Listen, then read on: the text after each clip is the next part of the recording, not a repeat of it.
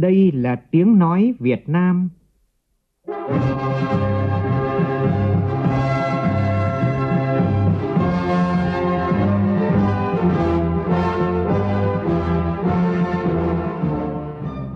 là tiếng nói Việt Nam, phát thanh từ Hà Nội, thủ đô nước Cộng hòa xã hội chủ nghĩa Việt Nam.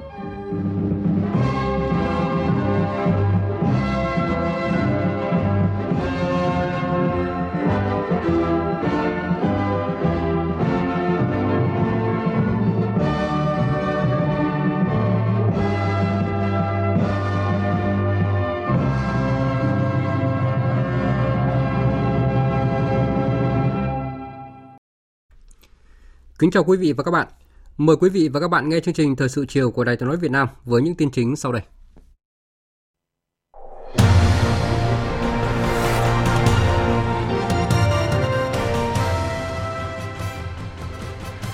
Bộ Chính trị ban hành nghị quyết về phát triển thành phố Hồ Chí Minh đến năm 2030, tầm nhìn đến năm 2045. Mục tiêu của nghị quyết là đến năm 2030, thành phố Hồ Chí Minh tăng trưởng bình quân đạt khoảng 8 đến 8,5% một năm. Thủ tướng Chính phủ Phạm Minh Chính chỉ đạo tập trung cứu nạn khắc phục hậu quả vụ cháu bé rơi xuống cọc bê tông tại Đồng Tháp. Hà Nội dự kiến dành 200 tỷ đồng chăm lo Tết cho công nhân lao động dịp Tết Quý Mão 2023. Trong 3 ngày nghỉ Tết dương lịch, cả nước xảy ra 83 vụ tai nạn giao thông khiến 50 người thiệt mạng. Trong phần tin quốc tế, Hàn Quốc và Mỹ thảo luận về khả năng sử dụng vũ khí hạt nhân trong tập trận chung giữa bối cảnh căng thẳng trên bán đảo Triều Tiên vẫn chưa có dấu hiệu hạ nhiệt ít nhất 4 người thiệt mạng và hàng chục người khác bị thương trong vụ hai trực thăng va chạm trên không tại Australia.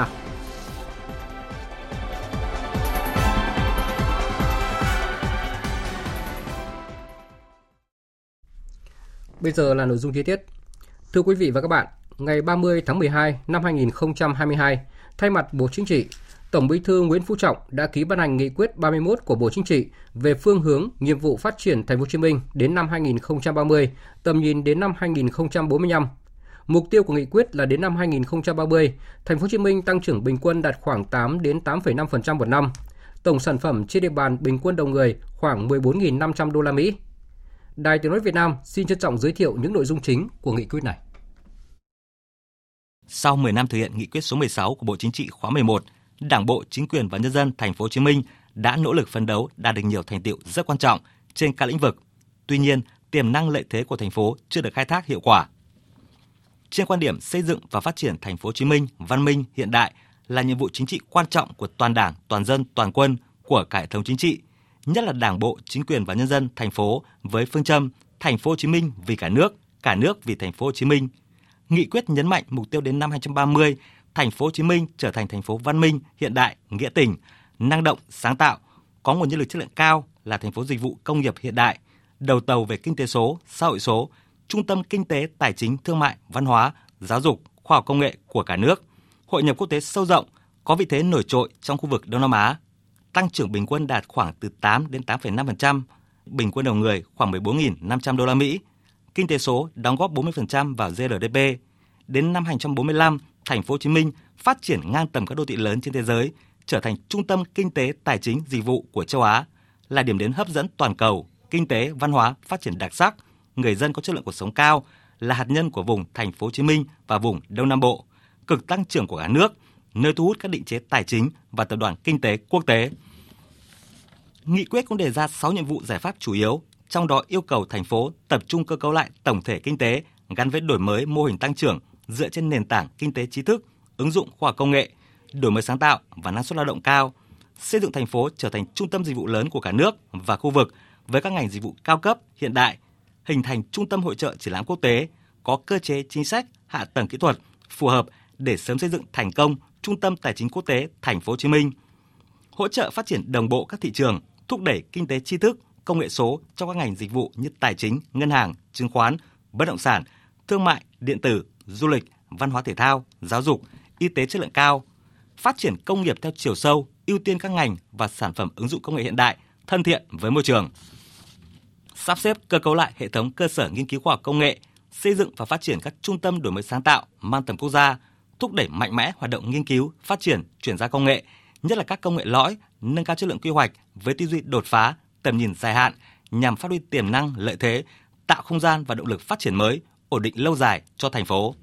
Nghị quyết cũng yêu cầu phát triển mạnh mẽ văn hóa, xã hội, giáo dục và đào tạo, chăm sóc sức khỏe nhân dân, nâng cao chất lượng cuộc sống của người dân, xây dựng con người thành phố văn minh, hiện đại, nghĩa tình. Đặc biệt, tăng cường xây dựng chỉnh đốn đảng và hệ thống chính trị trong sạch, vững mạnh, để cao trách nhiệm nêu gương của người đứng đầu các cấp, xây dựng tổ chức cơ sở đảng phù hợp với mô hình đô thị, chú trọng công tác phát triển đảng viên và nâng cao chất lượng đảng viên, thường xuyên rà soát, sàng lọc và kiên quyết đưa đảng viên không còn đủ tư cách ra khỏi đảng và tiếp tục xây dựng hệ thống chính trị tinh gọn, hiệu lực, hiệu quả, đổi mới nội dung, phương thức lãnh đạo, quản lý của các cấp ủy, chính quyền, xây dựng đội ngũ cán bộ, công chức, viên chức, nhất là cán bộ lãnh đạo, quản lý các cấp đủ phẩm chất, năng lực, ngang tầm nhiệm vụ, chăm lo quy hoạch đào tạo, phát triển đội ngũ cán bộ kế thừa, tạo môi trường thuận lợi và khuyến khích bảo vệ cán bộ năng động, sáng tạo, dám nghĩ, dám làm vì lợi ích chung. Cùng với đó là ban hành chính sách pháp luật vượt trội, đẩy mạnh phân cấp, phân quyền, phát huy tính năng động, sáng tạo vì lợi ích chung của cán bộ thành phố, đáp ứng yêu cầu phát triển thành phố trong giai đoạn mới. Nhân dịp đón năm mới 2023 và Tết Nguyên đán Quý Mão, chiều nay tại Thành phố Hồ Chí Minh, Chủ tịch Quốc hội Vương Đình Huệ đã đến thăm và chúc Tết gia đình cố Chủ tịch Quốc hội Nguyễn Hiếu Thọ. Phóng viên Lê Tuyết đưa tin. Luật sư Nguyễn Hữu Thọ, bí danh Ba Nghĩa, sinh ngày 10 tháng 7 năm 1910 tại làng Long Phú, quận Trung Quận, tỉnh Chợ Lớn, nay thuộc thị trấn Bến Lức, huyện Bến Lức, tỉnh Long An. Tại kỳ họp thứ nhất, Quốc hội khóa 7, ông được Quốc hội bầu làm Chủ tịch Quốc hội kiêm Phó Chủ tịch Hội đồng Nhà nước. Chủ tịch Hội Vương Đình Huệ và đoàn thành kính dâng nén hương thơm, tưởng nhớ tri ân những đóng góp to lớn của cố Chủ tịch Quốc hội Nguyễn Hữu Thọ đối với sự nghiệp cách mạng của Đảng, đất nước và với Quốc hội. Trò chuyện thân mật với ông Nguyễn Hữu Châu, trưởng nam của cố Chủ tịch Quốc hội Nguyễn Hữu Thọ, Chủ tịch Quốc hội Vương Đình Huệ mong muốn gia đình tiếp tục phát huy truyền thống, đóng góp tích cực cho sự nghiệp xây dựng và bảo vệ Tổ quốc, tích cực tham gia đóng góp ý kiến trong công tác xây dựng luật của Quốc hội. Thay mặt gia đình, ông Nguyễn Hữu Châu trân trọng cảm ơn tình cảm, sự quan tâm của lãnh đạo Đảng, Nhà nước và cá nhân Chủ tịch Quốc hội Vương Đình Huệ dành cho cố Chủ tịch Quốc hội Nguyễn Hữu Thọ và gia đình, đồng thời cho biết luôn quan tâm theo dõi các hoạt động của Quốc hội, tích cực tham gia góp ý xây dựng các dự án luật.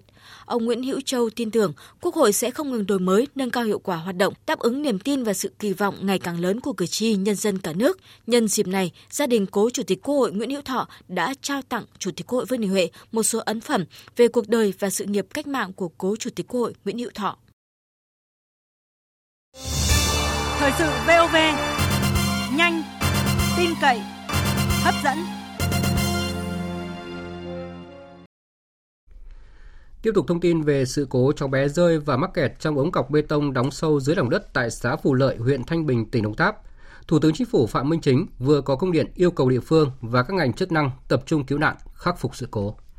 Trong công điện, Thủ tướng yêu cầu Chủ tịch Ủy ban Nhân dân tỉnh Đồng Tháp chỉ đạo các cơ quan chức năng chủ trì tiếp tục phối hợp với Ủy ban Quốc gia ứng phó sự cố thiên tai và tìm kiếm cứu nạn, Bộ Quốc phòng, Bộ Xây dựng, Bộ Giao thông Vận tải, huy động mọi lực lượng phương tiện cần thiết để tập trung triển khai công tác cứu nạn kịp thời, bảo đảm yêu cầu nhanh nhất, hiệu quả nhất, kịp thời thăm hỏi động viên gia đình người bị nạn. Bộ trưởng các bộ Quốc phòng, Công an, Giao thông Vận tải, Xây dựng khẩn trương huy động chuyên gia và chỉ đạo lực lượng có kinh nghiệm ứng phó sự cố để hỗ trợ địa phương triển khai công tác cứu nạn nếu địa phương có đề nghị. Bộ Xây dựng chủ trì phối hợp với các Bộ Lao động Thương binh và Xã hội, Công an, Giao thông Vận tải, Ủy ban Nhân dân tỉnh Đồng Tháp và các cơ quan có liên quan tổ chức thanh tra kiểm tra công tác bảo đảm an toàn trong hoạt động xây dựng tại công trình cầu Rọc Sen, kịp thời chấn chỉnh xử lý nghiêm các vi phạm nếu có, theo đúng quy định của pháp luật. Thủ tướng yêu cầu Bộ trưởng các bộ xây dựng, giao thông vận tải, Chủ tịch Ủy ban nhân dân các tỉnh thành phố trực thuộc trung ương chỉ đạo các cơ quan chức năng tăng cường công tác kiểm tra giám sát, bảo đảm an toàn tuyệt đối trong quá trình thi công các công trình, dự án, không để xảy ra các sự cố, tai nạn tương tự. Và theo thông tin cập nhật từ phóng viên Phạm Hải thì đến thời điểm này thì công tác giải cứu bé trai vẫn đang tiếp tục được triển khai khẩn trương. Công tác giải cứu bé trai vẫn được triển khai cả ngày lẫn đêm. Đến thời điểm hiện tại đã hơn 50 giờ trôi qua, ngành chức năng tỉnh Đồng Tháp vẫn đang thực hiện nhiều giải pháp để tiếp cận và giải cứu cháu bé. Tuy nhiên, đến khoảng 14 giờ 30 phút chiều nay, lực lượng chức năng vẫn chưa thể tiếp cận. Cũng trong sáng nay, Chủ tịch tỉnh Đồng Tháp Phạm Thiện Nghĩa và Phó Chủ tịch Huỳnh Minh Tuấn, Đoàn Tuấn Bửu và lãnh đạo một số sở ngành huyện Thanh Bình đã tham gia chỉ đạo công tác giải cứu tại hiện trường. Sau khi chỉ đạo tại hiện trường, lãnh đạo tỉnh Đồng Tháp và các ngành chức năng đã đến thăm hỏi động viên gia đình cháu bé vào trưa ngày 2 tháng 1 năm 2023. Theo Giám đốc Sở Giao thông Vận tải tỉnh Đồng Tháp Lê Hoàng Bảo, khối lượng việc lớn ngành chức năng phải điều động thiết bị, nhân lực để cứu hộ cháu bé. khối lượng công việc rất là lớn, đòi hỏi điều động thiết bị nhân lực cũng rất là lớn. Do đó có sự phối hợp nhịp nhàng, đồng thời có sự đồng cả đồng thuận của cả hệ thống cũng như người dân cho để trong quá trình à, cứu hộ em bé cho nó được thuận lợi. Ông Đoàn Tấn Bửu, Phó Chủ tịch Ủy ban Nhân dân tỉnh Đồng Tháp cho biết, đây là tình huống khẩn cấp nên các lực lượng chuyên môn đang tập trung tại hiện trường với thiết bị chuyên dụng được triển khai để rút ngắn thời gian cứu hộ. Tỉnh Đồng Tháp cũng đã tập trung chỉ đạo cho các ngành địa phương, lực lượng của tỉnh, đơn vị thi công để rút ngắn và kết thúc cứu hộ, giảm bớt áp lực lo lắng của gia đình cháu bé. Đến thời điểm chiều nay ngày 2 tháng 1 năm 2023, có khoảng 200 người đang tham gia cứu hộ cháu bé. Theo ông Đoàn Tuấn Bửu, Phó Chủ tịch Ủy ban Nhân dân tỉnh Đồng Tháp, ngoài lực lượng ứng cứu tại chỗ, thì quân khu 9 đã điều lực lượng công binh và các thiết bị chuyên dụng để thăm dò độ sâu và các thiết bị cưa cắt các khối bê tông được tập trung tại hiện trường để khi cần đến bất kể ngày đêm sẽ được sử dụng để sớm đưa được trụ bê tông lên để sau đó có những cứu hộ tiếp theo bằng các thiết bị chuyên dụng trên mặt đất. Đây là cái tình huống mà em bé nó rơi trong một cái lồng ống hẹp với cái độ sâu mà rơi từ trên thẳng xuống như vậy thì có khả năng em bé đã bị đa chấn thương, không đảm bảo thông khí. Trong cái điều kiện mà lạnh mà không có được ăn uống, cái tiền lượng rất xấu. Ở địa phương cũng đã tính tới cái khả năng phải xử lý, cấp cứu tại hiện trường thì cũng có phương án. Tuy nhiên mức độ xấu hơn thì cũng đã có phương án để khi mà kết thúc à, cứu hộ thì chúng ta sẵn sàng các cái phương án để hỗ trợ cho bé, hỗ trợ cho gia đình. Tốt nhất đỡ có cái chuyện khốn khó, tổn thương nặng nề cho gia đình sau khi Thủ tướng Chính phủ ban hành công điện các cơ quan liên quan tập trung cứu nạn, khắc phục hậu quả sự cố tai nạn tại công trường thi công dự án cầu Rọc Sen, xã Phú Lợi, huyện Thanh Bình, tỉnh Đồng Tháp. Đến thời điểm hiện tại, công tác giải cứu bé trai 10 tuổi vẫn đang được khẩn trương triển khai. Lực lượng cán bộ chiến sĩ của quân khu 9 đã có mặt tại hiện trường để phối hợp cùng với lực lượng chức năng tiến hành công tác giải cứu cháu bé. Về diễn biến tiếp theo của công tác cứu hộ khẩn cấp sẽ được chúng tôi cập nhật ở những thông tin sau.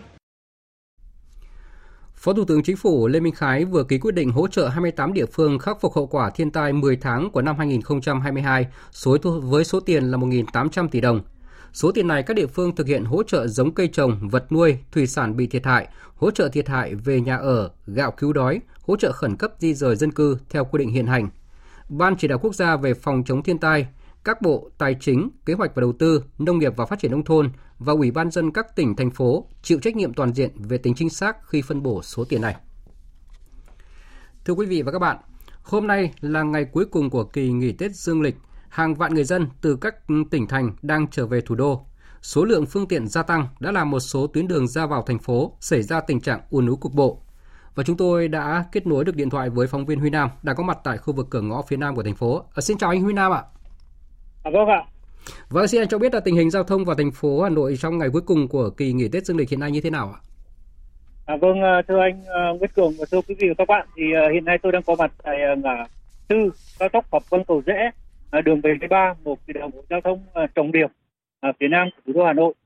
Và ngay từ uh, 3 giờ chiều nay thì số lượng tiện từ các cái tỉnh phía nam, đặc biệt là từ các tỉnh như là Thái Bình, là Nam Định, Ninh Bình, Thanh Hóa, Nghệ An trở lại thủ đô thì gia tăng đáng kể và vì ờ, số lượng phương tiện ờ, tăng cao làm cho cửa ngõ phía nam luôn trong tình trạng chật trội là dồn ứ và đặc biệt là đoạn đường ờ, vành đai ba dưới thấp đoạn từ đường ở Quảng Vân thành vành đai ba đến đường giải phóng thì đã xảy ra cái tình trạng dồn ứ cục bộ. Và ngay trong cái thời điểm này khi tôi đang có mặt ở đây thì, đoạn đường này cũng rất là khó khăn để di chuyển. Và để đảm bảo cái trật tự để tránh cái tình trạng ùn tắc phương tiện kéo dài thì lực lượng cảnh sát giao thông rồi là thanh tra giao thông thành phố Hà Nội đã phối hợp với các lực lượng khác như là công an phường uh, Hoàng Liệt, uh, quận Hoàng Mai và các cái ờ, đội tự quản để đảm bảo phân luồng từ xa cho các phương tiện có thể lưu thông được vào thành phố. Và như theo quan sát của phóng viên Đài Tiếng nói Việt Nam thì trong chiều hôm nay và đến thời điểm này thì hầu hết các cái tuyến xe vào bến xe Giáp Bát à, ngày cuối cùng của kỳ nghỉ lễ thì đều chật kín người. Và nhiều hành khách thì cho biết thì tuy không thoải mái như là ngày thường nhưng mà mọi người vẫn có cái ghế ngồi và các cái nhà xe đều ờ, giữ nguyên cái giá vé. Và không có cái tình trạng nhà xe là nhồi nhét hành khách rồi là ép giá à, như những cái kỳ ờ, nghỉ tết à, lần trước. Và thông tin chi tiết về cái tình trạng giao thông của thành phố trong chiều hôm nay thì chúng tôi sẽ gửi đến quý vị các bạn trong các bản tin sau ạ. Và ngay xin được cảm ơn phóng viên Huy Nam với những thông tin về tình hình giao thông tại à, cửa ngõ phía nam của thành phố Hà Nội à, trong ngày cuối của kỳ nghỉ Tết Dương lịch. À, còn tại ở khu vực phía Nam thì à, chiều nay người dân ở các tỉnh miền Tây trở về thành phố Hồ Chí Minh và các tỉnh miền Đông nên đã gây ra ùn ứ giao thông tại à, địa bàn cửa ngõ thuộc tỉnh Tiền Giang và Bến Tre. Phóng viên Nhật Trường sẽ thông tin chi tiết tới quý vị và các bạn. Chiều nay, mật độ xe gắn lái ô tô từ các tỉnh Bến Tre, Vĩnh Long, Trà Vinh, Sóc Trăng lưu thông theo quốc lộ 60 qua cầu Rạch Miễu hướng thành phố Hồ Chí Minh tăng cao. Trong khi đó, số lượng ô tô tải từ phía tỉnh Tiền Giang qua cầu Rạch Miễu về Bến Tre để vận chuyển hàng hóa, nhất là qua kiển Tết cũng ở mức cao, nên nhiều đoạn trên quốc lộ 60 và cầu Rạch Miễu phía Tiền Giang Bến Tre đã xảy ra ủng ứ giao thông cục bộ. Trong lúc cao điểm, lực lượng cảnh sát giao thông điều tiết ưu tiên cho dòng phương tiện từ Bến Tre qua Tiền Giang. Do đó, phương tiện phía tỉnh Tiền Giang có thời điểm phải mất 20 phút nằm chờ mới qua được cây cầu này. Để tránh ủng tắc giao thông, trong ngày trạm thu phí BOT cầu Rạch Miễu phải hai lần xả trạm ở làng 246 hướng từ Bến Tre qua Tiền Giang bắt đầu từ 13 giờ 20 phút và kết thúc lúc 13 giờ 26 phút. Lần 2 xả trạm bắt đầu từ 15 giờ 1 phút và kết thúc 15 giờ 19 phút. Trên quốc lộ 1 địa bàn tỉnh Tiền Giang chiều nay, mật độ phương tiện lưu thông hướng từ miền Tây về thành phố Hồ Chí Minh cũng tăng cao, nhưng nhờ đường cao tốc Trung Lương Mỹ Thuận chia lửa nên ít xảy ra ủng ứ giao thông so với Tết Dương lịch các năm trước. Tối nay các lực lượng chức năng tiếp tục ứng trực để điều tiết giao thông cho mật độ phương tiện từ miền Tây về hướng thành phố Hồ Chí Minh vẫn còn ở mức cao. Vâng, còn về tình hình à, giao thông tại thành phố Hồ Chí Minh thì phóng viên Kiên Dung sẽ thông tin chi tiết tới quý vị và các bạn ngay sau đây. À, xin mời phóng viên Kiên Dung ạ. Dạ vâng ạ. À, thưa quý vị, à, hiện tại thì à, tại cửa ngõ phía đông và phía tây của thành phố Hồ Chí Minh ấy, thì à, tình trạng giao thông khá là thông thoáng. À, các cái phương tiện à, di chuyển là ở mức thấp, không có ùn ứ. Theo đánh giá thì không có ùn ứ như là những năm về trước. À, tại các cái tuyến đường lớn như là quốc lộ 1A à, ờ, hay là tôi đang đứng ở quốc lộ 1K à, rồi là à, thông tin từ đồng nghiệp ở xa lộ Hà Nội thì à, số lượng các cái phương tiện lưu thông là bình thường không quá đông gây kẹt xe hay là ùn ứ chỉ có các cái điểm ví dụ như là ở phá cắt lái hay là trạm thu phí cao tốc Long Thành, Dầu Dây hay là ngã tư Hàng Thanh thì có một số những cái uh, thời điểm là ùn tắc cục bộ. Uh, riêng ở những cái bến xe kết nối khu vực phía đông với trung tâm thành phố cũng như là bến xe miền Đông mới ở phường Long Bình, thành phố Thủ Đức uh, hay là ở cái bến xe miền Đông cũ ở quận Bình Thạnh, thành phố Hồ Chí Minh thì cũng diễn ra cái tình trạng tương tự là số lượng khách đi và khách đến cũng là không đáng kể và giao thông tại uh, tình hình ở xung quanh những khu vực này thì cũng rất là thông suốt. Còn đối với à, ở phía Tây thì người dân từ các tỉnh đồng bằng sông Cửu Long đổ về thành phố cũng không nhiều, đi lại à, khá là thuận tiện, cũng không à, tắt đường cái kẹt xe như cái thời điểm trước. Và theo một số chiến sĩ cảnh sát giao thông mà túc trực uh, liên tục điều phối giao thông để người dân không gặp khó khăn khi đi lại ấy, thì đánh giá rằng so với ờ, vài năm về trước thì tình hình uh, dịp này ngay cái thời điểm mà người dân về quê và bây giờ người dân ở quê miền Tây lên thành phố thì cũng không nhiều và cái xe như những năm về trước ạ. À. Xin hết ạ. Vâng, xin cảm ơn à, phóng viên Kim Dung. À, thưa quý vị và các bạn, à, theo thống kê của Ủy ban An toàn giao thông quốc gia thì à, sau 3 ngày nghỉ Tết Dương lịch, toàn quốc đã xảy ra 83 vụ tai nạn giao thông, làm chết 50 người và 51 người bị thương. À, so với cùng kỳ năm ngoái thì tai nạn giao thông đã tăng 19 vụ, tăng 12 người chết và tăng 16 người bị thương. Về công tác tuần tra kiểm soát xử lý vi phạm trật tự an toàn giao thông thì trên tuyến đường bộ, lực lượng cảnh sát giao thông toàn quốc đã kiểm tra xử lý gần 22.000 trường hợp vi phạm trật tự an toàn giao thông, phạt tiền hơn 37 tỷ đồng, tạm giữ 6.540 phương tiện vi phạm và tước hơn 3.600 giấy phép lấy xe các loại. Thời sự VOV, nhanh, tin cậy, hấp dẫn. Chương trình thời sự chiều nay tiếp tục với những thông tin về hoạt động chăm lo Tết cho người nghèo và công nhân lao động. À, với phương châm tất cả đoàn viên, người lao động đều có Tết, Liên đoàn Lao động thành phố Hà Nội đã sớm triển khai công, công tác chăm lo Tết Nguyên đán Quý Mão 2023. Dự kiến thì các cấp công đoàn ở Hà Nội đã triển khai hoạt động với nguồn kinh phí dự kiến là khoảng 200 tỷ đồng. Phóng viên Phương Thoa đưa tin. Dịp Tết Nguyên đán Quý Mão năm 2023, Công đoàn Hà Nội triển khai các hoạt động thăm hỏi, tặng quà đoàn viên người lao động, tổ chức chương trình chợ Tết Công đoàn năm 2023, chương trình Tết Xung Vầy Xuân Gắn Kết, hoạt động hỗ trợ xe đưa công nhân về quê đón Tết. Bên cạnh đó, tổ chức các hoạt động vui xuân đón Tết thăm hỏi đoàn viên người lao động không có điều kiện về quê đón Tết. Trong đó, các cấp công đoàn tăng cường huy động các nguồn lực xã hội hóa hỗ trợ đoàn viên người lao động khó khăn – Tổng nguồn lực các cấp công đoàn chăm lo cho đoàn viên người lao động dịp Tết Quý Mão dự kiến là hơn 200 tỷ đồng. Theo ông Lê Đình Hùng, Phó Chủ tịch Liên đoàn Lao động thành phố Hà Nội, Trước tình hình người lao động bị giãn việc, nghỉ việc do doanh nghiệp bị thiếu đơn hàng, Công đoàn Hà Nội đã triển khai kế hoạch trích quỹ công đoàn hỗ trợ người lao động từ 500.000 đồng đến 1 triệu đồng một người, với dự kiến nguồn lực là 30 tỷ đồng. Liên đoàn thành phố Hà Nội đã quyết định hỗ trợ cho đoàn viên và người lao động có quan hệ lao động ký hợp đồng lao động trước ngày 1 tháng 10 năm 2022 ờ, đang bị tạm hoãn hợp đồng lao động, nghỉ việc không lương từ sau ngày 1 tháng 10 năm 2022 do doanh nghiệp gặp khó khăn, rồi đoàn viên người lao động bị nợ lương ít nhất là 3 tháng do doanh nghiệp khó khăn hoặc chủ bỏ trốn và mức hỗ trợ nhóm đối tượng này là 1 triệu đồng một người. Thế còn ờ, nhóm đối tượng thứ hai là 500.000 đồng một người là với những ờ, đoàn viên có thể phải giãn hoãn việc tại các doanh nghiệp. Dự kiến thì à, dịp Tết Nguyên đán Quý Mão này, tỉnh Con Tum sẽ hỗ trợ mỗi hộ nghèo 600.000 đồng và hộ cận nghèo 300.000 đồng Phóng viên Khoa Điểm, thường trú tại khu vực Tây Nguyên đưa tin.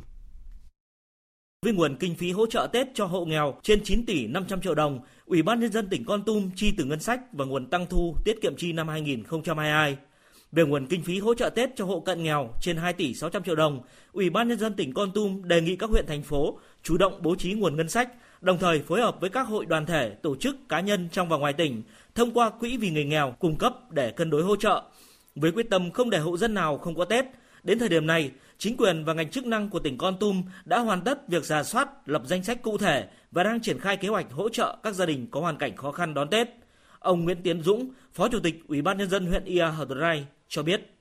Ban huyện thì đã chỉ đạo các cơ quan đơn vị và địa phương tập trung các cái giải pháp để chăm lo Tết cho nhân dân và thực hiện tốt các chính sách cho đảm bảo an sinh xã hội cũng như phúc lợi xã hội đối với các cái gia đình à, chính sách. Với phương châm là không để hộ nào không có Tết, các cấp các ngành đoàn thể địa phương triển khai các cái chính sách hỗ trợ Tết theo đúng cái quy định từ nguồn ngân sách nhà nước đồng thời tích cực vận động nguồn xã hội hóa để chăm lo Tết cho nhân dân. Tiếp theo là một số kinh tế đáng chú ý. Lô hàng đầu tiên của năm 2023 tại cửa khẩu cảng biển lớn nhất nước là Tân Cảng Cát Lái Thành phố Hồ Chí Minh đã xuất bến. Lô hàng đầu tiên được xếp lên tàu để đến Hồng Kông Trung Quốc, sau đó trung chuyển tiếp đến Mỹ. Năm 2022, sản lượng container xuất nhập khẩu thông qua Tân Cảng Cát Lái đạt mức kỷ lục là 5,5 triệu têu, còn thông qua toàn cụm cảng Thành phố Hồ Chí Minh là 6,3 triệu têu. Kết quả này góp phần đưa kim ngạch xuất khẩu của Thành phố Hồ Chí Minh đạt trên 43 tỷ 600 triệu đô la Mỹ, còn kim ngạch xuất khẩu của Việt Nam đạt gần 372 tỷ đô la. Một thành tích ấn tượng trong một năm chịu nhiều biến động do ảnh hưởng khó khăn của nền kinh tế thế giới. Đại tá Ngô Minh Tuấn, Tổng Giám đốc Tổng Công ty Tân Cảng Sài Gòn cho biết.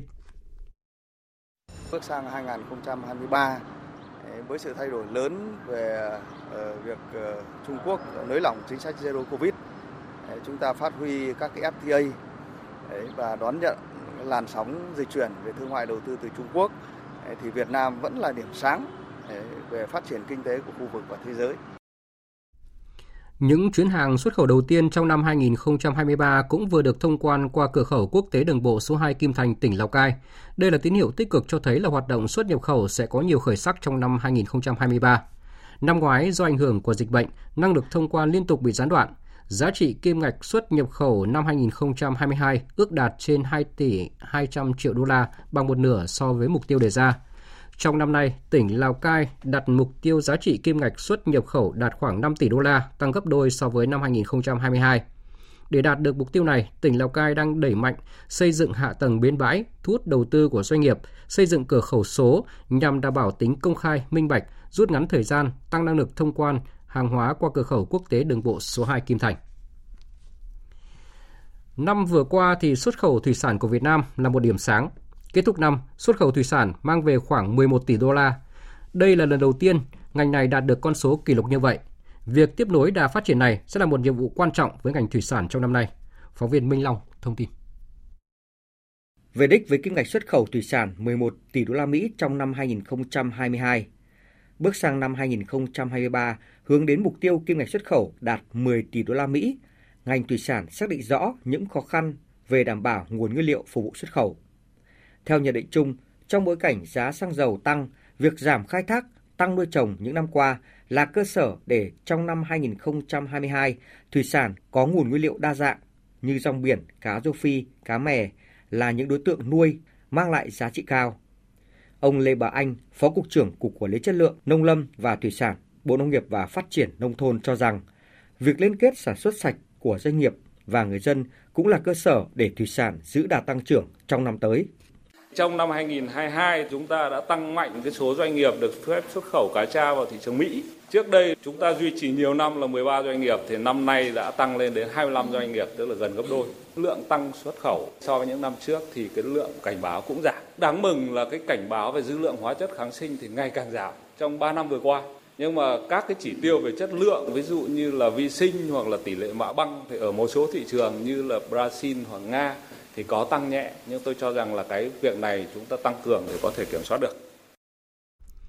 2022 là một năm đầy biến động của kinh tế thế giới và Việt Nam. Tuy vậy thì hoạt động thương mại điện tử Việt Nam vẫn giữ nhịp tăng trưởng là điểm sáng hoạt động ngành công thương nói riêng và toàn nền kinh tế. Phóng viên Thu Trang thông tin. Năm 2022, quy mô thị trường thương mại điện tử bán lẻ Việt Nam ước đạt 16,5 tỷ đô la Mỹ, chiếm 7,5% doanh thu hàng hóa và dịch vụ tiêu dùng của cả nước. Với tốc độ tăng trưởng 20% mỗi năm, Việt Nam được eMarketer xếp vào nhóm 5 quốc gia có tốc độ tăng trưởng thương mại điện tử hàng đầu thế giới. Trong giai đoạn phục hồi hậu COVID-19, thương mại điện tử đang là một trong những lĩnh vực tiên phong của nền kinh tế số, tạo động lực phát triển kinh tế và dẫn dắt chuyển đổi số trong doanh nghiệp quan sát thấy rằng là các cái sàn ra rất nhộn nhịp đặc biệt trong giới trẻ tức là mua bán online à, giao dịch trực tuyến nhiều hơn thương mại điện tử Việt Nam để tăng trưởng nhanh giữ vững kể cả trong cái giai đoạn Covid trong thời gian vừa qua nó góp phần tạo dựng một cái niềm tin cho người tiêu dùng cũng như là đảm bảo cái vai trò quản lý nhà nước. Hiện nay cái tỷ lệ dân số sử dụng internet ngày càng tăng, việc sử dụng các điện thoại thông minh rộng rãi hơn và thương mại điện tử Việt Nam đang được đẩy nhanh cái tốc độ để tạo ra động lực khôi phục và đưa nền kinh tế tăng trưởng nhanh nhất. Tiếp tục các chương trình hỗ trợ doanh nghiệp tiếp cận phương thức phân phối hàng hóa trên thương mại điện tử và tạo thói quen mua sắm qua thương mại điện tử đối với người tiêu dùng là chủ trương, mục tiêu hành động trong năm mới 2023 của ngành công thương. Cùng với đó sẽ là nhiều chương trình hợp tác thương mại điện tử xuyên biên giới với các đối tác lớn toàn cầu như là Amazon, Alibaba, hỗ trợ doanh nghiệp nhỏ và vừa Việt Nam xuất khẩu hàng hóa, gia tăng giá trị và thương hiệu trên trường quốc tế. Những ngày này, nhiều doanh nghiệp, cơ sở sản xuất kinh doanh có nhu cầu tuyển dụng lao động thời vụ gia tăng với mức lương trả theo ngày ở mức cao. Đây là cơ hội để sinh viên và người lao động có thêm thu nhập dịp Tết. Phóng viên Kim Thanh phản ánh. Những ngày này, tại Trung tâm Dịch vụ Việc làm Hà Nội, người lao động và sinh viên đến tìm việc được tư vấn miễn phí, cung cấp thông tin thị trường lao động về việc làm thêm, việc làm bán thời gian với mức thu nhập tốt. Hiện nhiều trường đại học cao đẳng đã cho sinh viên nghỉ Tết. Tận dụng thời gian này và mong muốn có thu nhập để chi tiêu dịp Tết, nhiều sinh viên đã tìm việc làm thêm, việc làm bán thời gian để vừa được tiếp cận, tìm hiểu thị trường, vừa được trải nghiệm các hoạt động thực tế. Tôi vừa phỏng vấn một công ty ạ, nhưng mà em thấy công việc đấy khá là phù hợp rồi ạ. À, họ ừ, tuyển dụng kiểu nhân viên chăm sóc khách hàng ấy ạ em cũng vào vị trí đấy luôn ạ tuyển dụng à, full time với part time nhưng mà em làm part time buổi chiều ạ. Mới đầu họ là họ đưa ra mức lương cho em là 30.000 một giờ ạ và làm trong 4 tiếng ạ. Trước đây em có làm về ngành dịch vụ chăm sóc sắc đẹp. Em hôm nay đến đây thì có nguyện vọng là muốn tìm một công việc phù hợp với mình và cái mức lương mà em mong muốn nó sẽ rơi vào tầm 10 triệu trở lên. Hiện các doanh nghiệp thương mại dịch vụ, dịch vụ khách sạn, nhà hàng, sản xuất, bán lẻ liên tục tuyển dụng các vị trí như nhân viên gói giỏ quà Tết, nhân viên giao hàng, nhân viên thời vụ bán hàng Tết, nhân viên chạy bàn, phục vụ bàn, nhân viên thu ngân, nhân viên bếp, tạp vụ, vệ sinh, lao động thời vụ, sản xuất, bánh kẹo. Ông Trương Minh Hòa, Giám đốc Công ty Thương mại và Đầu tư Minh Anh và bà Nguyễn Thanh An, trưởng phòng phòng nhân sự Công ty Ban Mai, cho biết. Về nhân lực cũng khá thiếu nhưng mà do là đến thời điểm nó quá ngắn. Còn hiện tại vào để có thể chỉ bổ sung vào những đỡ đần cho những nhân viên cũ thôi. bất thử việc như này là bọn tôi đã giải tính lương rồi. Dài ấy, cái đúng máy thì bọn tôi trả 9% lương cái lương cơ bản, ví dụ 7 triệu và ít nhất là 6, 6 triệu 3. Còn đối với nhân viên mà mới vào làm ví dụ một tháng này thì bên tôi còn có một cái quỹ thưởng theo cái tương ứng của cái tháng lương của bạn, một phần mấy tháng lương của bạn. Ít nhất tối thiểu là triệu rưỡi hai triệu. Bên mình thì có những cái vị trí sẽ không cần đến kinh nghiệm tức là chỉ cần có sức khỏe là bạn ấy có thể bắt đầu làm được ở bên mình rồi sau đó thì nếu như bạn nào thực sự thích theo những cái nghề nghiệp khác ở khối văn phòng hoặc là khối bếp thì ờ, bọn mình cũng có những cái cơ hội nếu như các bạn ấy muốn gắn bó thì bên mình sẽ đào tạo hoặc là thậm chí là các bạn định hướng theo nghề bếp thì bên mình sẵn sàng là sẽ định hướng các bạn ấy học theo nghề bếp để có bằng cấp và sẽ làm việc tại công ty Ban Mai về dịch vụ suất ăn công nghiệp với cả suất ăn ờ, trường học rồi về dịch vụ tiệc. Ông Vũ Quang Thành, Phó Giám đốc Trung tâm Dịch vụ Việc làm Hà Nội cho biết, nhiều doanh nghiệp đăng ký tuyển dụng lao động tại trung tâm đưa ra mức lương trung bình của lao động thời vụ năm nay tăng từ 300.000 đến 400.000 đồng một tháng so với năm ngoái, nhằm hỗ trợ người lao động, sinh viên đang học tập và sinh sống trên địa bàn thành phố Hà Nội có nhu cầu tìm việc làm bán thời gian dịp trước Tết Nguyên đán Quý Mão 2023 ngày 4 tháng 1 năm 2023, sàn giao dịch việc làm Hà Nội kết nối với 14 sàn giao dịch việc làm vệ tinh tổ chức phiên giao dịch việc làm chuyên đề việc làm bán thời gian năm 2023 với hơn 2.000 vị trí việc làm. Được xem là một thương hiệu của thành phố Hồ Chí Minh, 20 năm qua, chương trình bình ổn thị trường đã tạo nguồn cung hàng tiêu dùng thiết yếu ổn định, giá luôn thấp hơn giá thị trường từ 5 đến 10%, đáp ứng tốt nhu cầu của người dân ngay cả những lúc thị trường có biến động về nguồn cung và giá bán. Thời gian tới, thành phố Hồ Chí Minh có nhiều giải pháp nhằm tiếp tục mở rộng quy mô chương trình bình ổn thị trường, nâng cao chất lượng sản phẩm theo hướng chế biến sâu. Nhóm phóng viên Lệ Hằng và Vinh Quang thường trú tại thành phố Hồ Chí Minh đề cập vấn đề này. Gia đình bà Nguyễn Hồng Thu sinh sống ở thành phố Thủ Đức, đa số làm công nhân, thu nhập hạn chế nên luôn phải chi tiêu tiết kiệm. Nhiều năm nay khi mua thực phẩm, hai cặp học sinh, dược phẩm, sản phẩm phòng chống dịch bệnh, bà Thu đều đến các điểm bán hàng bình ổn vì giá rẻ hơn từ 5 đến 10% so với nơi khác. Cái điểm thuận lợi từ nhà bước ra đường không bao xa thì có các điểm bán hàng như là cô ốc mát, vít xăng, sa tra rất thuận tiện cho tôi việc mà mua hàng bình ổn giá giảm đáng kể chi tiêu trong gia đình cũng như là yên tâm về chất lượng hàng hóa. Hiện nay, thành phố Hồ Chí Minh có 10.900 điểm bán hàng bình ổn thị trường của các doanh nghiệp và hệ thống siêu thị. Nhiều mặt hàng bình ổn chiếm từ 19 đến 79% lượng hàng hóa của thị trường, đủ sức điều tiết thị trường khi có hiện tượng khan hàng sốt giá. Danh mục và số lượng hàng hóa cung cấp cho thị trường cũng tăng lên. Từ một nhóm hàng lương thực thực phẩm ban đầu, Giờ đây, chương trình có 8 nhóm hàng thiết yếu như gạo, dầu ăn, thịt gia súc, gia cầm, trứng gia cầm, thực phẩm chế biến, đường, rau củ và các mặt hàng phục vụ năm học mới. Từ nguồn vốn ngân sách ban đầu 45 tỷ đồng, năm 2002 doanh thu chương trình bình ổn đạt 344 tỷ đồng và hiện nay đã được xã hội hóa hoàn toàn, năm nay đạt doanh thu gần 22.400 tỷ đồng. Là đơn vị tiên phong tham gia chương trình bình ổn thị trường, Đến nay, Liên minh Hợp tác xã Thương mại Thành phố Hồ Chí Minh, Sài Gòn Co-op có lượng hàng hóa bình ổn tăng gấp 8 lần so với thời gian ban đầu. Tất cả các siêu thị, cửa hàng tiện lợi của Sài Gòn Co-op ở thành phố Hồ Chí Minh và 42 tỉnh thành trong cả nước đều bán hàng bình ổn, doanh thu chiếm 15%.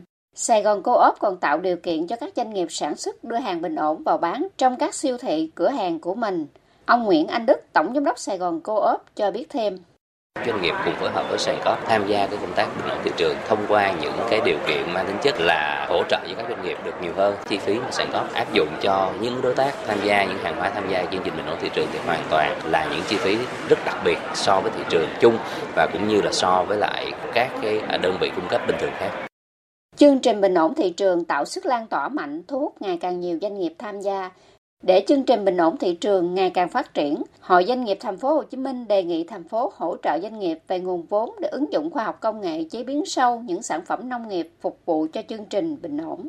Ông Nguyễn Ngọc Hòa, Chủ tịch Hội Doanh nghiệp Thành phố Hồ Chí Minh kiến nghị là tiếp tục à, đưa các doanh nghiệp trong chương trình bình ổn tham gia vào trong chương trình kích cầu đầu tư của thành phố cái hoạt động kích cầu đầu tư này không chỉ dừng lại ở các cái đơn vị sản xuất mà mong rằng chúng ta tiếp tục quan tâm thêm ở các cái doanh nghiệp trên lĩnh vực logistics đặc biệt là thành phố chúng ta hiện nay rất là yếu về cái năng lực tồn trữ hệ thống kho đông kho mát kho lạnh hệ thống vận chuyển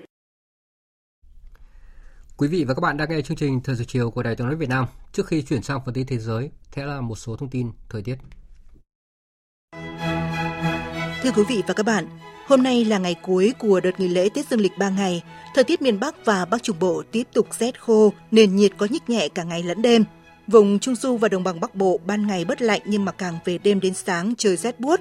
Nhiệt độ ở các tỉnh vùng núi Bắc Bộ phổ biến 15-16 độ, Riêng một vài vùng núi cao như là Phang Xipang, Sinh Hồ Mẫu Sơn ở mức 8 đến 9 độ trời bút giá. Các tỉnh từ Quảng Trị đến Khánh Hòa tiếp tục có khả năng xảy ra mưa rào và rông, cục bộ có mưa to. Người dân vẫn cần đề phòng hiện tượng lũ quét, trượt lở đất đá. Mưa rông ở khu vực này có khả năng kéo dài trong nhiều ngày tới. Các tỉnh phía Bắc Trung Bộ trời vẫn rét, phía Nam trời lạnh. Từ Thanh Hóa trở vào đến Thừa Thiên Huế, nay mai mức nhiệt từ khoảng 22 đến 24 độ. Còn với Tây Nguyên và Nam Bộ, tối nay vẫn duy trì được trạng thái tạnh giáo. Với các tỉnh Nam Bộ, tối và sáng người dân sẽ cảm nhận rõ rệt trời xe lạnh. Mức nhiệt thấp nhất là 23 đến 24 độ, ban ngày tăng nhiệt lên mức 31 đến 32 độ. Tiếp theo là phần tin thế giới. Phóng hệ thống tên lửa đa nòng thay đổi nhiều vị trí lãnh đạo quân sự cấp cao. Triều Tiên đã gây chú ý cho cả thế giới trong ngày đầu tiên của năm mới 2023. Để đối phó với các mối đe dọa được cho là gia tăng từ Triều Tiên, Tổng thống Hàn Quốc vừa đề ngỏ khả năng tập trận chung với Mỹ có sử dụng vũ khí hạt nhân để nâng cao sự hiệu quả của các biện pháp gian đe. Tổng hợp của biên tập viên Đình Nam. Tại kỳ họp toàn thể lần thứ 6 Ban chấp hành Trung ương khóa 8 Đảng Lao động Triều Tiên, Triều Tiên hôm qua bất ngờ tiến hành cải tổ, thay đổi vị trí lãnh đạo quân sự cấp cao, trong đó có việc thay thế Bí thư Ủy ban Trung ương Đảng Lao động Cầm quyền kiêm Phó Chủ tịch Quân ủy Trung ương và bổ nhiệm Bộ trưởng Quốc phòng, Tổng tham mưu trưởng quân đội mới. Việc thay đổi nhân sự cấp cao của Triều Tiên được thế giới đặc biệt chú ý khi nó diễn ra trong bối cảnh tình hình trên bán đảo Triều Tiên đang ngày một căng thẳng hơn và chưa có dấu hiệu hạ nhiệt nào.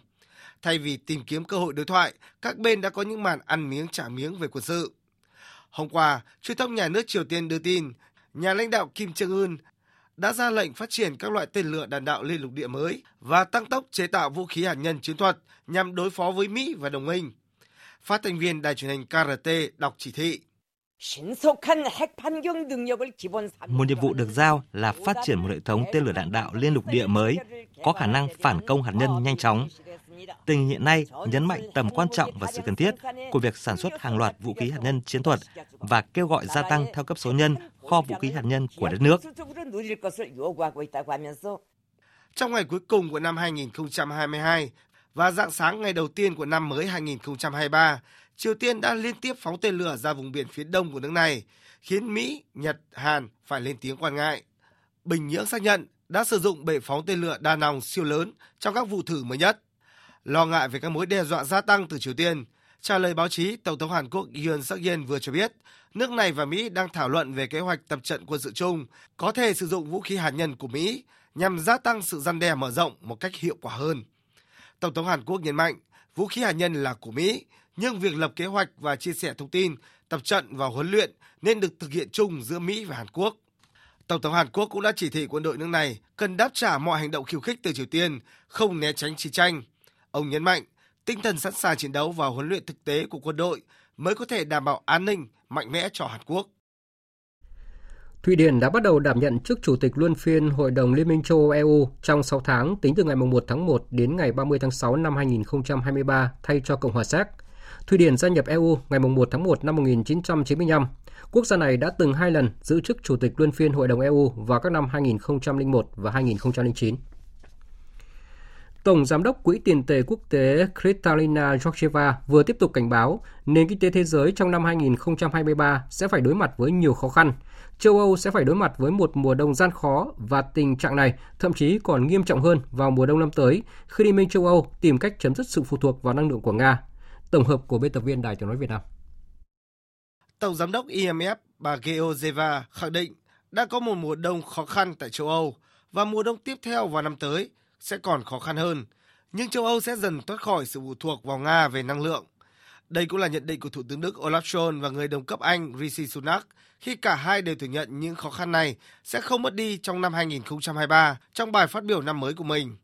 Người đứng đầu IMF cũng nhận định thêm, đối với hầu hết các nền kinh tế thế giới, năm 2023 sẽ là một năm khó khăn hơn cả những năm đã qua, bởi ba nền kinh tế lớn nhất thế giới là Mỹ, Liên minh châu Âu và Trung Quốc đều tăng trưởng chậm. Mỹ có kiên cường hơn và nước này có thể tránh khỏi nguy cơ suy thoái vào năm 2023. Chúng ta đã chứng kiến cuộc xung đột ở Ukraine và đã kìm hãm kinh tế châu Âu lớn như thế nào. Tác động lan rộng của cuộc xung đột ảnh hưởng mạnh đến giá lương thực và giá năng lượng, lạm phát trên toàn cầu, dẫn đến các điều kiện tài chính bị thắt chặt. Qua đó dội gáo nước lạnh vào sự phục hồi và tăng trưởng kinh tế thế giới. Một nguyên nhân khác là sự suy giảm tăng trưởng kinh tế đồng thời ở Mỹ, ở châu Âu và cả ở Trung Quốc là rất lớn. Theo người đứng đầu IMF, lần đầu tiên sau 40 năm, tốc độ tăng trưởng của Trung Quốc trong năm 2022 có thể sẽ bằng hoặc thấp hơn tốc độ tăng trưởng toàn cầu. Bên cạnh đó, sự bùng phát các ca nhiễm COVID-19 theo như dự báo ở nước này trong những tháng tới, nhiều khả năng sẽ tác động nhiều hơn đến nền kinh tế Trung Quốc trong năm nay và khiến tốc độ tăng trưởng của khu vực cũng như thế giới chậm lại. Cảnh sát Australia hôm nay cho biết ít nhất 4 người đã thiệt mạng và 13 người khác bị thương, trong đó có 3 người đang trong tình trạng nguy kịch khi hai chiếc trực thăng va chạm vào nhau giữa không trung tại một điểm du lịch nổi tiếng của nước này vào lúc 14 giờ chiều nay theo giờ địa phương. Trong một tuyên bố, quyền thanh tra cảnh sát bang Queensland, Australia, ông Gary Oren cho biết. Vào khoảng 14 giờ chiều nay, cơ quan cảnh sát và các dịch vụ khẩn cấp đã nhận được thông báo về vụ va chạm giữa hai máy bay trực thăng trên không trung. Hai chiếc máy bay này sau đó đã bị rơi xuống một bãi cát ngay gần điểm du lịch nổi tiếng SeaWorld Resort. Theo kết quả điều tra ban đầu, có thể hai máy bay đã va chạm vào nhau tại thời điểm một chiếc máy bay cất cánh và chiếc còn lại đang hạ cánh. Ở thời điểm hiện tại, tôi có thể nói rằng các cuộc điều tra tiếp theo đang được tiến hành.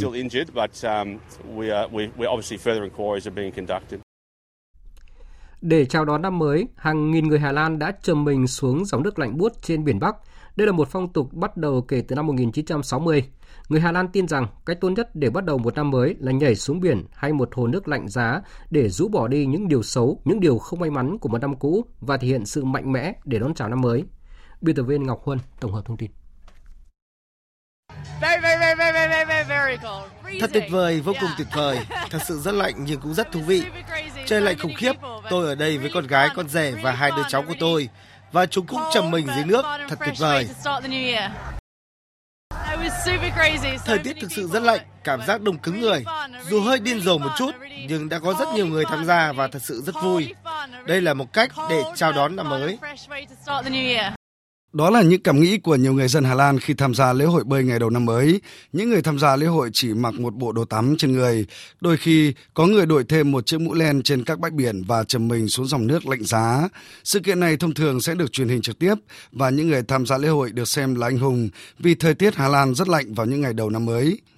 Theo Trung tâm Khí tượng Hà Lan, Nhiệt độ trên bãi biển Chevenigen vào hôm qua là 11 độ C, trong khi ở biển Bắc có nhiệt độ 7 độ C. Đây là những địa điểm tổ chức lễ hội bơi năm mới nổi tiếng nhất ở Hà Lan. Trong khi đó, truyền thông địa phương cho biết trên khắp đất nước Hà Lan vào hôm qua có khoảng 50.000 người tham gia lễ hội bơi truyền thống ngày đầu năm mới ở 142 địa điểm khác nhau tại Hà Lan. Lễ hội bơi vào dịp đầu năm mới có tên gọi Ngụp lặn đầu năm Lễ hội này bắt đầu xuất hiện từ năm 1960 khi một nhóm bạn quyết định đi tắm biển vào ngày 1 tháng 1 để chúc mừng năm mới. Kể từ đó đến nay, lễ hội này đã trở thành một phong tục chào đón năm mới ở Hà Lan, được nhiều người hưởng ứng và lan rộng ra cả nước. Trong khi đó, tại châu Âu, người dân của nhiều nước như Italia, Pháp, Bồ Đào Nha hay Scotland cũng tổ chức lễ hội truyền thống tắm nước đầu năm mới.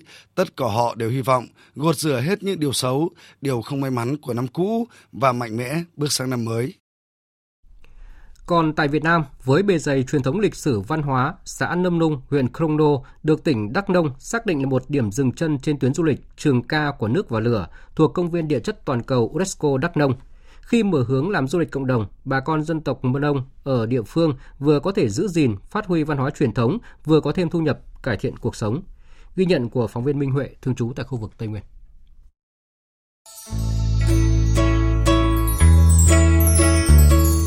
Trong căn bếp của gia đình, trước những bao lúa và cà phê, bà Hờ Crong ở Bon Dốc Du, xã Nâm Nung đang làm lễ cúng mừng mùa. Lễ vật đơn giản chỉ gồm một chén rượu cần, một con gà luộc, một đĩa trái cây và rau củ từ vườn nhà. Bà tâm sự, năm vừa qua gia đình thu được 40 bao lúa, hơn 2 tấn cà phê nhân, cuộc sống cũng no đủ. Việc cúng lúa mới là điều không thể thiếu trong văn hóa của người Mơ Nông để cầu cho năm tới cuộc sống tốt đẹp hơn. Mừng lúa mới, sau khi thu hoạch xong đưa lúa về nhà, đón hồn lúa về. Bây giờ thì có cà phê nữa, mang hết các nông cụ về nhà, đón thần lúa về để cầu sức khỏe cho gia đình, để không ốm đau, không bệnh tật, năm sau làm ăn tốt hơn, tỉa lúa được nhiều, trồng cà phê được năng suất. Những nghi thức cúng lúa mới, cúng sức khỏe trong phạm vi gia đình hay lễ hội của bon làng cùng diễn tấu cổng chiêng, hát dân ca là những nét văn hóa truyền thống tốt đẹp vẫn được người Mơ Nông ở Nâm Nung gìn giữ. Đồng thời, bà con cũng giữ được những nghề truyền thống như dệt thổ cẩm, đan mây tre. Nghệ nhân Y Nhan ở Bon Dốc Du, xã Nâm Nung cho biết. Ở, ở nhà Bụi Sơn, Công việc của tôi là đan lát, đan nong, nia, gùi và còn rèn các công cụ lao động nữa. Việc đó tôi tranh thủ làm lúc rảnh rỗi sau khi làm rẫy, làm cà phê để gìn giữ lại nghề truyền thống của dân tộc. Tôi làm để dùng trong gia đình là chủ yếu và ai hỏi mua thì tôi bán. Khơi dậy những nét đẹp trong văn hóa truyền thống dân tộc. Năm vừa qua, chính quyền xã Nâm Nung đã hỗ trợ người dân từng bước phát triển du lịch cộng đồng. Ông Y Creu, Phó trưởng Bon Du cho biết, bà con đã thành lập được các nhóm homestay, nhóm ẩm thực, nhóm văn hóa dân gian để phục vụ du khách. Các hợp tác xã dệt thổ cẩm, hợp tác xã làm rượu cần cũng đã có nhiều sản phẩm bán ra thị trường. Thành lập mô hình nhá. thứ nhất là mong muốn là giữ gìn bản sắc văn hóa của dân tộc mình. Thứ hai đây là nối nghề các nghề truyền thống như nghề đan lát, ờ, nghề ờ, dệt thổ cẩm và các ờ, ẩm thực của dân tộc Mân Âu nói riêng mà các uh, ẩm thực của các dân tộc khác để quảng bá sản phẩm ví dụ sản phẩm mình làm ra từ uh, người dân giống như là cà phê này uh, trái cây này rồi làm rau các thứ. Khi có du khách đến thì mình được có cái sản phẩm mình mình phục vụ để mang thu nhập cho bà con. Xã Nâm Nung, huyện Crong Nô, tỉnh Đắk Nông là vùng căn cứ thời anh hùng nơi trong lơn khởi nghĩa chống Pháp xâm lược và được tiếp nối trong hai cuộc kháng chiến giải phóng dân tộc, nơi có căn cứ B4 liên tỉnh 4 đã được xếp hạng di tích lịch sử cách mạng cấp quốc gia. Trên tuyến du lịch Trường Ca của nước và lửa thuộc Công viên Địa chất Toàn cầu UNESCO Đắk Nông, căn cứ địa Nâm Nung là địa chỉ đỏ giáo dục truyền thống cách mạng, điểm di sản phục vụ du khách trên hành trình về nguồn. Với nhiều con suối chảy ra từ rừng già, ở Nâm Nung có rất nhiều thác nước đẹp như Leng Cum, Leng Ong, Leng Gung Tao. Bên cạnh đó là khung cảnh nên thơ của cánh đồng lúa dưới chân núi lửa, vườn cây trái trên đồi đá bọt.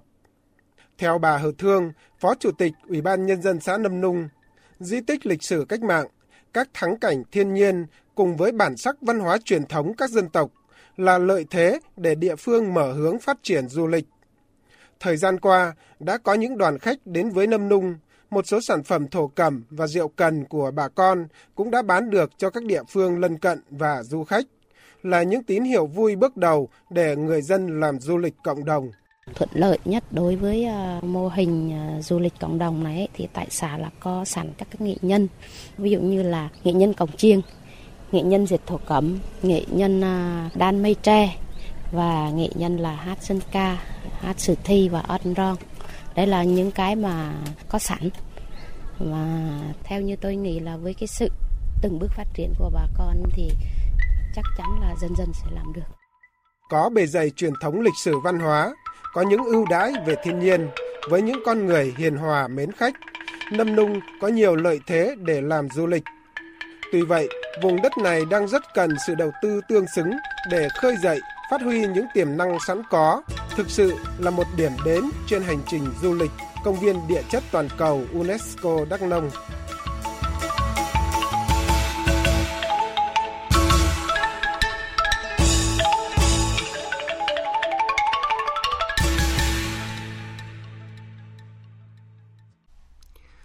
Quý vị và các bạn vừa nghe phóng viên Đài Tiếng nói Việt Nam giới thiệu về cách làm du lịch cộng đồng của bà con dân tộc Mơ Đông ở xã Nâm Nung, huyện Krông Đô, tỉnh Đắk Nông. Và tiếp tục chương trình thời sự chiều nay sẽ là trang tin thể thao.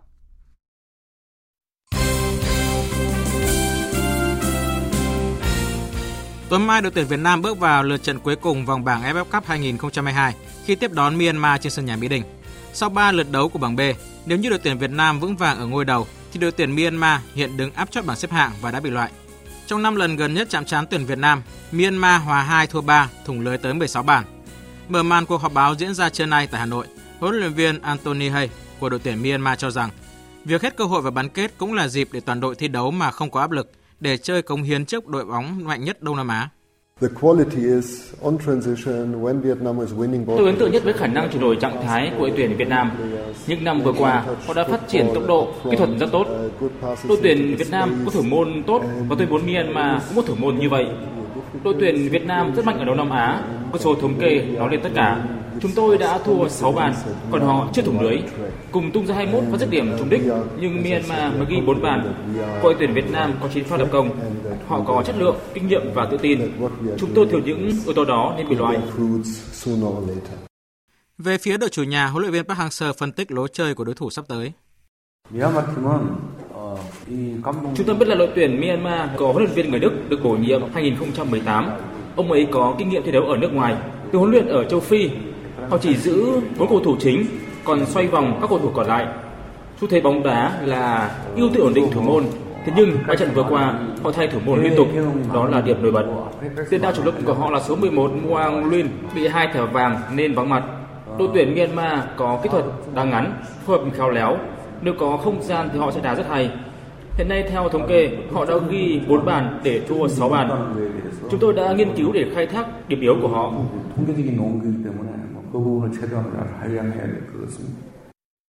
Trận đấu giữa hai đội tuyển Việt Nam và Myanmar sẽ diễn ra vào lúc 19 giờ 30 tối mai trên sân vận động quốc gia Mỹ Đình.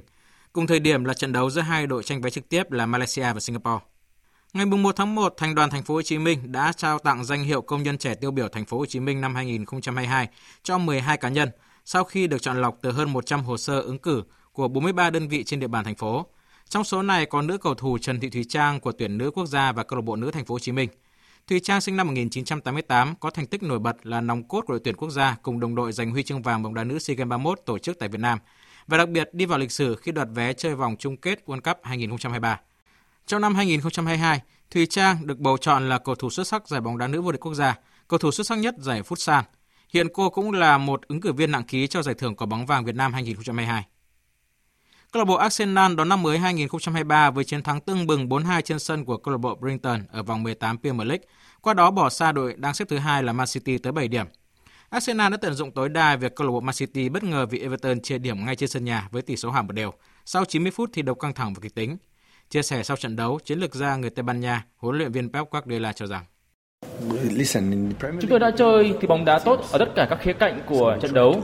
Điều đáng tiếc duy nhất là không thể giành chiến thắng. Chúng tôi đã đánh rơi 5 điểm trên sân nhà trong hai trận gần đây, điều luôn rất khó để chấp nhận. Việc Man City đánh rơi 2 điểm khiến Arsenal như được tiếp thêm động lực để có chiến thắng dễ 4-2 trước Brighton ngay sau đó. Sau trận, huấn luyện viên Arteta cho biết cuộc đua Premier League vẫn còn chặng đường rất dài. Tuy nhiên, điều ông phấn khích về Arsenal chính là những gì nhìn thấy trong phòng thay đồ. Sự phấn khích của tôi đến từ phòng thay đồ khi thấy các cầu thủ đang nói về những gì họ nên làm tốt hơn so với hôm nay. Điều đó có nghĩa là họ biết rằng Arsenal vẫn có thể chơi tốt hơn và tốt hơn nữa. Ở trận gặp Newcastle tới đây, chúng tôi phải chơi hay hơn nữa. Sau vòng 18, Arsenal có được 43 điểm sau 16 trận đã chơi, trong đó thắng 14, hòa 1 và thua 1. Trong khi đó Man City có 36 điểm, dù cũng chỉ thua 1 nhưng có đến 3 trận hòa và số trận thắng là 11. Cùng với việc Tottenham nhận trận thua bạc nhược với tỷ số 0-2 trước Aston Villa, hay Chelsea để Nottingham Forest cầm hòa với tỷ số 1 đều, đang khiến cuộc đua top đầu tại ngày giải Ngoại hạng Anh đang vô cùng căng thẳng và hấp dẫn. Sau khi mùa giải F1 2022 kết thúc, những người đứng đầu của 10 đội đua đã tham gia một cuộc bầu chọn để tìm ra tay đua xuất sắc nhất. Theo kết quả vừa được công bố, không có gì bất ngờ khi Max Verstappen là người giành chiến thắng với tổng số điểm 207, bỏ sang người xếp thứ hai là Charles Leclerc. Verstappen đã thể hiện một phong độ hết sức ấn tượng ở mùa giải vừa qua khi anh lập kỷ lục giành 15 chiến thắng chặng và lên ngôi vô địch sớm 4 chặng đua. Dự báo thời tiết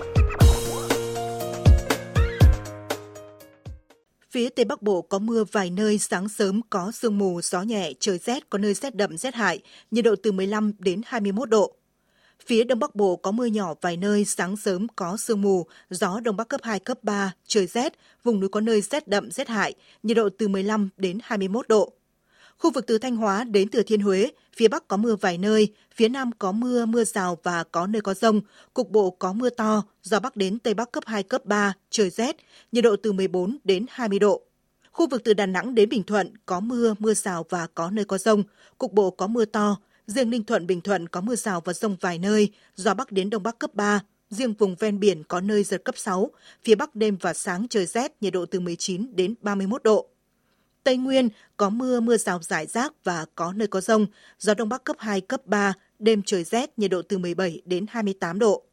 Nam Bộ, đêm có mưa vài nơi, ngày nắng, gió Đông Bắc cấp 2, cấp 3, nhiệt độ từ 21 đến 32 độ. Khu vực Hà Nội có mưa nhỏ vài nơi, gió Đông Bắc cấp 2, cấp 3, trời rét, nhiệt độ từ 14 đến 21 độ. Dự báo thời tiết biển, Bắc và Nam Vịnh Bắc Bộ có mưa vài nơi, gió Đông Bắc cấp 5 có lúc cấp 6, giật cấp 7 biển động. Vùng biển từ Quảng Trị đến Quảng Ngãi và từ Bình Định đến Ninh Thuận có mưa rào rải rác và có nơi có rông, gió Đông Bắc cấp 6, giật cấp 7, cấp 8, biển động. Vùng biển từ Bình Thuận đến Cà Mau có mưa rào và rông vài nơi, gió Đông Bắc cấp 5, riêng phía Bắc cấp 6, giật cấp 7, cấp 8, biển động. Vùng biển từ Cà Mau đến Kiên Giang có mưa vài nơi, gió Đông Bắc cấp 3. Khu vực giữa và Nam Biển Đông, khu vực quần đảo Trường Sa thuộc tỉnh Khánh Hòa có mưa rào và rông vài nơi, gió Đông Bắc cấp 5, riêng phía Tây có lúc cấp 6, giật cấp 7, cấp 8, biển động. Khu vực Bắc Biển Đông và khu vực quần đảo Hoàng Sa thuộc thành phố Đà Nẵng có mưa vài nơi, gió Đông Bắc cấp 6 có lúc cấp 7, giật cấp 8, biển động mạnh. Vịnh Thái Lan có mưa vài nơi, gió Đông Bắc cấp 3, cấp 4. Thông tin dự báo thời tiết vừa rồi đã kết thúc chương trình thời sự chiều nay của Đài Tiếng nói Việt Nam. Chương trình do các biên tập viên Nguyễn Cường, Hoàng Ân và Nguyễn Hằng thực hiện với sự tham gia của phát thanh viên Thành Tuấn và kỹ thuật viên Thế Phi. Chịu trách nhiệm nội dung Hoàng Trung Dũng. Cảm ơn quý vị và các bạn đã dành thời gian lắng nghe.